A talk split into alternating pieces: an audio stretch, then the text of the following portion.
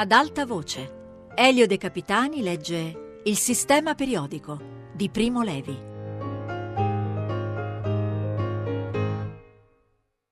Del mio lavoro mi innamorai fin dal primo giorno, benché non si trattasse d'altro in quella fase che di analisi quantitative su campioni di roccia. Attacco con acido fluoridrico, giù il ferro con ammoniaca, giù il nichel, quanto poco, un pizzico di sedimento rosa con dimetigliossina, giù il magnesio con fosfato, sempre uguale, tutti i santi giorni. In sé non era molto stimolante, ma stimolante nuova era un'altra sensazione. Il campione da analizzare non era più un'anonima polverina manufatta, un quiz materializzato. Era un pezzo di roccia, viscera della terra, strappata alla terra per forza di mine. E sui dati delle analisi giornaliere nasceva poco a poco una mappa, il ritratto delle vene sotterranee. Per la prima volta dopo diciassette anni di carriera scolastica, di auristi e di guerre del Peloponneso, le cose imparate incominciavano dunque a servirmi. L'analisi quantitativa così avara di emozioni, greve come il granito, diventava viva, vera, utile. Inserita in un'opera seria e concreta, serviva, era inquadrata in un piano, una tessera di un mosaico. Il metodo analitico che seguivo non era più un dogma libresco, veniva ricollaudato ogni giorno, poteva essere affinato, reso conforme ai nostri scopi, con un gioco sottile di ragione, di prove e di errori. Sbagliare non era più un infortunio vagamente comico, che ti guasta un esame o ti abbassa un voto. Sbagliare era come quando si va su roccia, un misurarsi, un accorgersi, uno scalino in su che ti rende più valente e più adatto.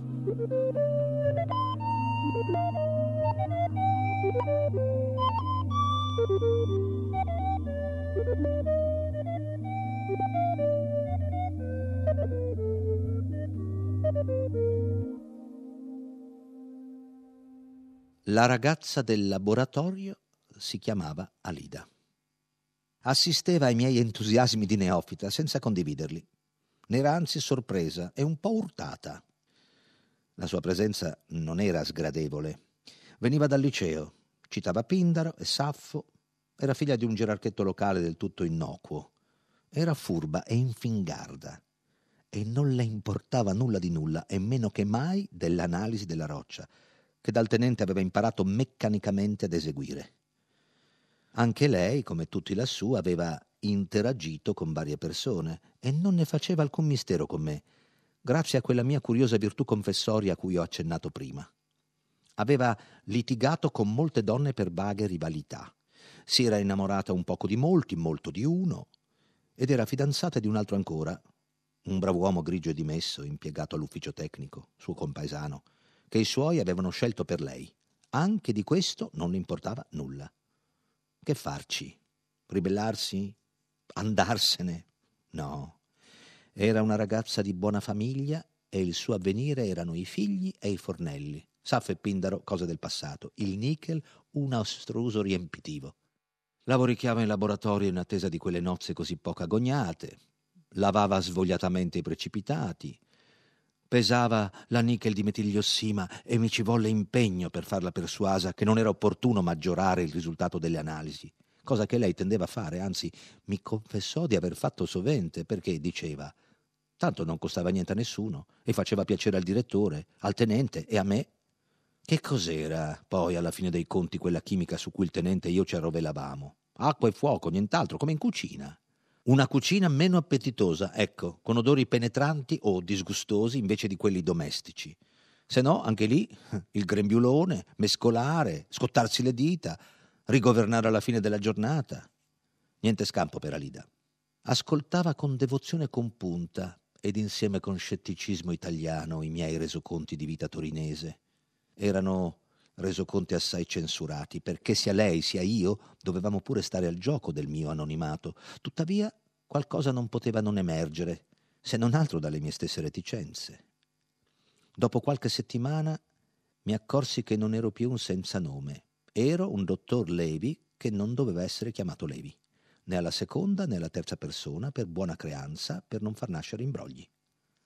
Nell'atmosfera pettegola e tollerante delle cave Lo sfasamento fra la mia indeterminata condizione di fuoricasta e la mia visibile mitezza di costumi saltava agli occhi e, mi confessò Alida, veniva lungamente commentata e variamente interpretata, dall'agente dell'Ovra al raccomandato d'alto livello. Scendere a valle era scomodo e per me anche poco prudente. Poiché non potevo frequentare nessuno, le mie sere alle cave erano interminabili. Qualche volta mi fermavo in laboratorio oltre l'ora della sirena, o ci ritornavo dopo cena a studiare, o a meditare sul problema del nickel. Altre volte mi chiudevo a leggere le storie di Giacobbe nella mia cameretta monastica del sottomarino. Nelle sere di luna facevo sovente lunghe camminate solitarie attraverso la contrada selvaggia delle cave, su fino al ciglio del cratere o a mezzacosta, sul dorso grigio e rotto della discarica, corso da misteriosi brividi e scricchiolii, come se veramente ci si annidassero gli ignovi indaffarati. Il buio era punteggiato da lontani ululati di cani nel fondo invisibile della valle. Quei vagabondaggi mi concedevano una tregua alla consapevolezza funesta di mio padre morente a Torino, degli americani disfatti a Bataan, dei tedeschi vincitori in Crimea e insomma della trappola aperta che stava per scattare. Facevano nascere in me un legame nuovo, più sincero della retorica della natura imparata a scuola, con quei rovi e quelle pietre che erano la mia isola e la mia libertà, una libertà che forse presto avrei perduta. Per quella roccia senza pace provavo un affetto fragile e precario. Con essa avevo contratto un duplice legame, prima nelle imprese con Sandro, poi qui, tentandola come chimico per strapparle il tesoro. Da questo amore pietroso e da queste solitudini d'amianto, in altre di quelle lunghe sere nacquero due racconti di isole e di libertà. I primi che mi venisse in animo di scrivere dopo il tormento dei componimenti in liceo. Uno fantasticava di un mio remoto precursore, cacciatore di piombo anziché di nickel. L'altro, ambiguo e mercuriale, lo avevo ricavato da un cenno all'isola di Tristan da Cunha, che mi era capitato sott'occhio in quel periodo.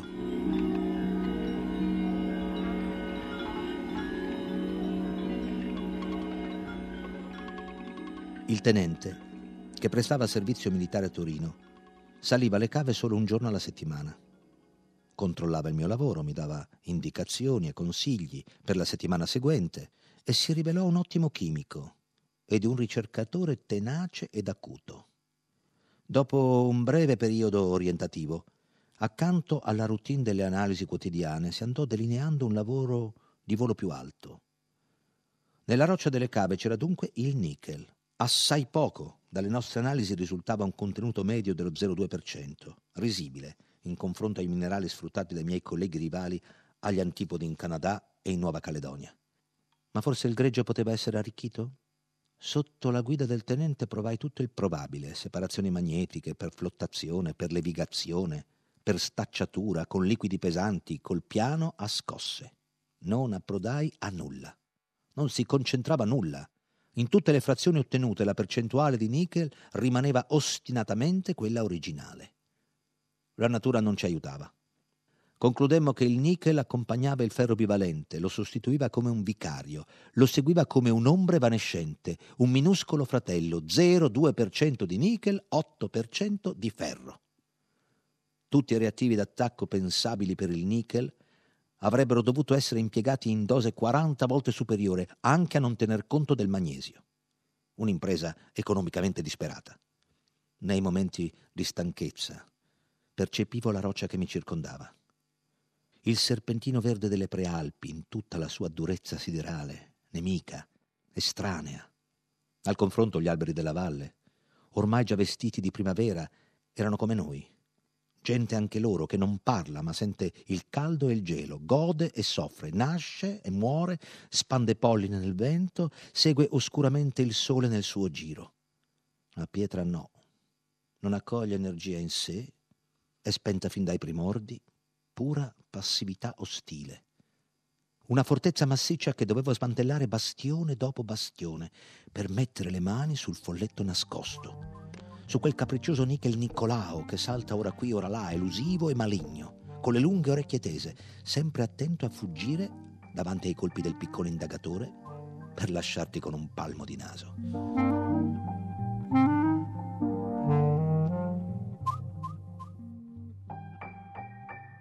Ma non è più tempo di folletti, di niccoli o di coboldi. Siamo chimici, cioè cacciatori. Nostre sono le due esperienze della vita adulta di cui parlava Pavese: il successo e l'insuccesso, uccidere la balena bianca o sfasciare la nave. Non ci si deve arrendere alla materia incomprensibile, non ci si deve sedere. Siamo qui per questo, per sbagliare e correggerci, per incassare colpi e renderli. Non ci si deve mai sentire disarmati. La natura è immensa e complessa, ma non è impermeabile all'intelligenza. Devi girarle intorno, pungere, sondare, cercare il varco o fartelo. I miei colloqui settimanali col tenente sembravano piani di guerra. Fra i molti tentativi che avevamo fatti c'era anche quello di ridurre la roccia con idrogeno. Avevamo disposto il minerale finemente macinato in una navicella di porcellana, questa in un tubo di quarzo, e nel tubo, riscaldato dall'esterno, avevamo fatto passare una corrente di idrogeno, nella speranza che quest'ultimo strappasse l'ossigeno legato al nichel e lo lasciasse ridotto, cioè nudo, allo stato metallico. Il nichel metallico, come il ferro, è magnetico, e quindi, in questa ipotesi, sarebbe stato facile separarlo dal resto, solo o col ferro, semplicemente per mezzo di una calamita. Ma, dopo il trattamento, avevamo dibattuto invano una potente calamita nella sospensione acquosa della nostra polvere. Non ne avevamo ricavato che una traccia di ferro. Chiaro e triste, l'idrogeno in quelle condizioni non riduceva nulla. Il nichel, insieme col ferro, doveva essere incastrato stabilmente nella struttura del serpentino, ben legato alla silice e all'acqua, contento, per così dire, del suo stato ed alieno dall'assumerne un altro.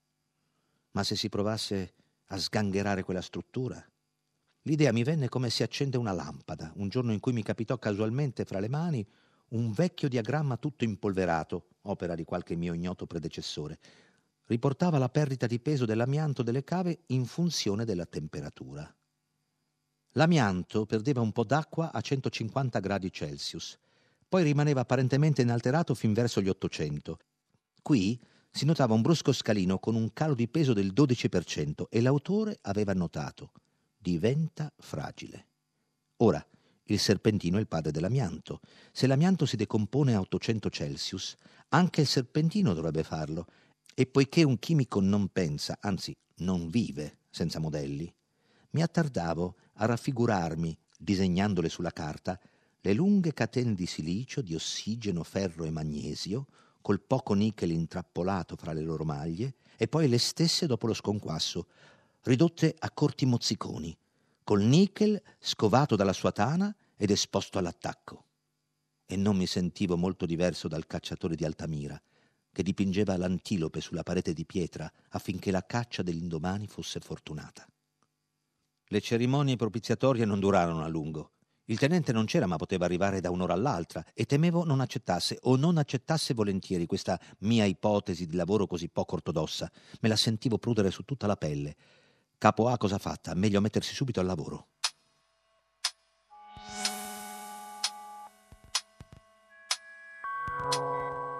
Non c'è nulla di più vivificante che un'ipotesi. Sotto lo sguardo divertito e scettico di Alida, che, essendo ormai pomeriggio avanzato, guardava ostentatamente l'orologio da polso, mi misi al lavoro come un turbine. In un attimo l'apparecchio fu montato. Il termostato tarato a ottocento gradi, il riduttore di pressione della bombola regolato, il flussimetro messo a posto. Scaldai il materiale per mezz'ora. Poi ridussi la temperatura e feci passare l'idrogeno per un'altra ora. Si era ormai fatto buio, la ragazza se n'era andata, tutto era silenzio sullo sfondo del cupo ronzio del reparto selezione, che lavorava anche di notte. Mi sentivo un po' cospiratore e un po' alchimista. Quando il tempo fu scaduto, estrassi la navicella dal tubo di quarzo, la lasciai raffreddare nel vuoto, poi dispersi in acqua la polverina che di verdognola si era fatta giallastra, cosa che mi parve di buon auspicio. presi la calamita e mi misi al lavoro. Ogni volta che estraevo la calamita dall'acqua, questa si portava dietro un ciuffetto di polvere bruna. La sportavo delicatamente con carta da filtro e la mettevo da parte, forse un milligrammo per volta. Perché l'analisi fosse attendibile ci voleva almeno mezzo grammo di materiale, cioè parecchie ore di lavoro. Decisi di smettere verso mezzanotte, di interrompere la separazione, voglio dire, perché a nessun costo avrei rimandato l'inizio dell'analisi. Per quest'ultima, trattandosi di una frazione magnetica e quindi presumibilmente povera di silicati, e condiscendendo alla mia fretta studiai lì per lì una variante semplificata. Alle tre del mattino il risultato c'era. Non più la solita nuvoletta rosa di nichel di metilgliossima, ma un precipitato visibilmente abbondante. Filtrare, lavare, essiccare, pesare. Il dato finale mi apparve scritto in cifre di fuoco sul regolo calcolatore. sei per cento di nichel, il resto ferro. Una vittoria. Anche senza un'ulteriore separazione, una lega da mandare tal quale al forno elettrico. Ritornai al sottomarino che era quasi l'alba, con una voglia acuta di andar subito a svegliare il direttore, di telefonare al tenente e di rotolarmi per i prati bui, fradici di rugiada. Pensavo molte cose insensate e non pensavo alcune cose tristemente sensate. Pensavo di aver aperto una porta con una chiave e di possedere la chiave di molte porte, forse di tutte. Pensavo di aver pensato una cosa che nessun altro aveva ancora pensato, neppure in Canada né in Nuova Caledonia, e mi sentivo invincibile e tabù, anche di fronte ai nemici vicini, ed ogni mese più vicini. Pensavo infine di essermi presa una rivincita non ignobile contro chi mi aveva dichiarato biologicamente inferiore. Non pensavo che... se anche il metodo di estrazione che avevo intravisto avesse potuto trovare applicazione industriale, il nichel prodotto sarebbe finito per intero nelle corazze e nei proiettili dell'Italia fascista e della Germania di Hitler. Non pensavo che in quegli stessi mesi erano stati scoperti in Albania giacimenti di un minerale di nichel davanti a cui il nostro poteva andarsi a nascondere, e con lui ogni progetto mio, del direttore e del tenente. Non prevedevo che la mia interpretazione della separabilità magnetica del nichel era sostanzialmente sbagliata, come mi dimostrò il tenente pochi giorni dopo, non appena gli ebbi comunicato i miei risultati. Né prevedevo che il direttore, dopo aver condiviso per qualche giorno il mio entusiasmo, raffreddò il mio ed il suo, quando si dovette rendere conto che non esisteva in commercio alcun selettore magnetico capace di separare un materiale in forma di polvere fine, e che su polveri più grossolane il mio metodo non poteva funzionare. Eppure la storia non finisce qui. Nonostante i molti anni passati, la liberalizzazione degli scambi, del ribasso del prezzo internazionale del nichel, la notizia dell'enorme ricchezza che giace in quella valle sotto forma di detriti accessibili a tutti accende ancora le fantasie. Non lontano dalle cave, in cantine, in stalle, al limite fra la chimica e la magia bianca, c'è ancora gente che va di notte alla discarica. Ne torna con sacchi di ghiaia grigia, la macina, la cuoce, la tratta con reattivi sempre nuovi. Il fascino della ricchezza sepolta, dei due chili di nobile metallo argenteo legati ai mille chili di sasso sterile che si getta via, non si è ancora estinto.